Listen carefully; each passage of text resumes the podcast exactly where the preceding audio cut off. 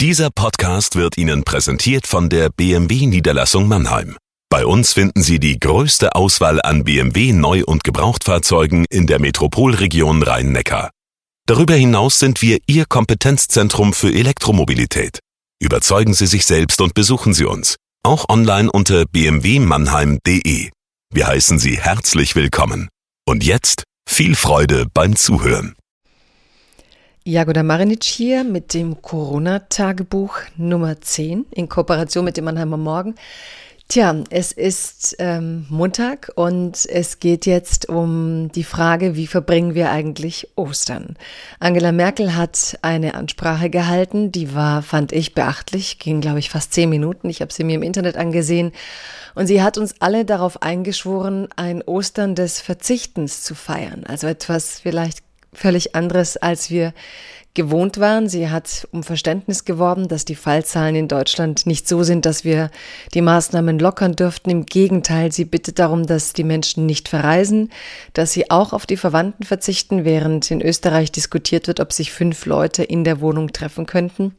Was natürlich irritierend ist, die Maßnahmen unterscheiden sich.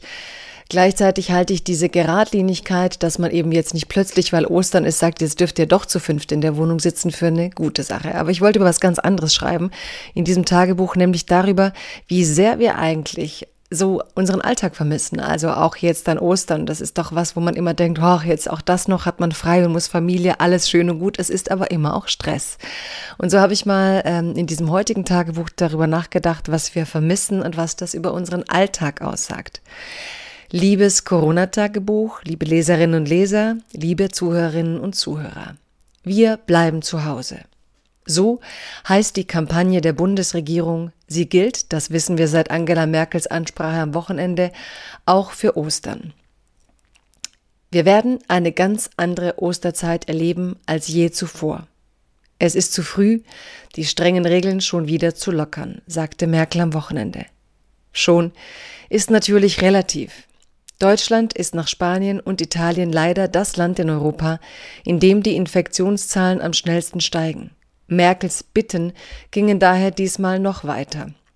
Sie sagte, auch Kurzreisen innerhalb Deutschlands an die See oder in die Berge oder zu Verwandten kann es dieses Jahr über Ostern nicht geben.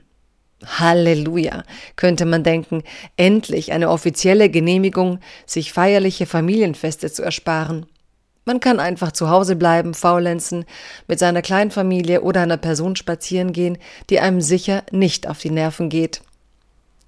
Es ist auffällig, wie sehr diese Ausgangssperre uns genau das gibt, wovon viele manchmal, wenn der Alltag zu viel wurde, geträumt haben.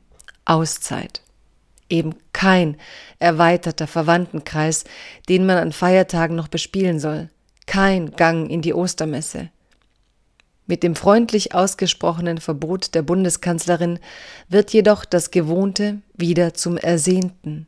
Wir halten es eben nicht aus, ohne das, was uns täglich nervt. Plötzlich merkt man, Routine ist wichtig. Unser täglich Alltag gibt uns heute. Was raten Psychologen? Routine herstellen, Struktur schaffen. Ich bin schon auch etwas geschockt darüber, wie schwer es uns fällt, auf sich geworfen zu sein. Ich denke an meine Großmutter im Steinhaus im dalmatinischen Hinterland. Sie lebte ihr ganzes letztes Lebensdrittel so wie wir jetzt. Trotzdem versöhnt mich die Erkenntnis, das, was viele im Alltag stört und nervt, anstrengend ist und Kraft zehrt, macht das Leben zu dem Leben, das wir lieben und manchmal hassen. Leben eben. Etwas Widerstand braucht es im Leben schon. Jetzt ist dieser Widerstand ganz anderer Art, doch auch das kriegen wir hin. Nur vermissen werde ich das Leben so, wie es jetzt ist, sicher nicht. In diesem Sinn bleiben Sie gesund.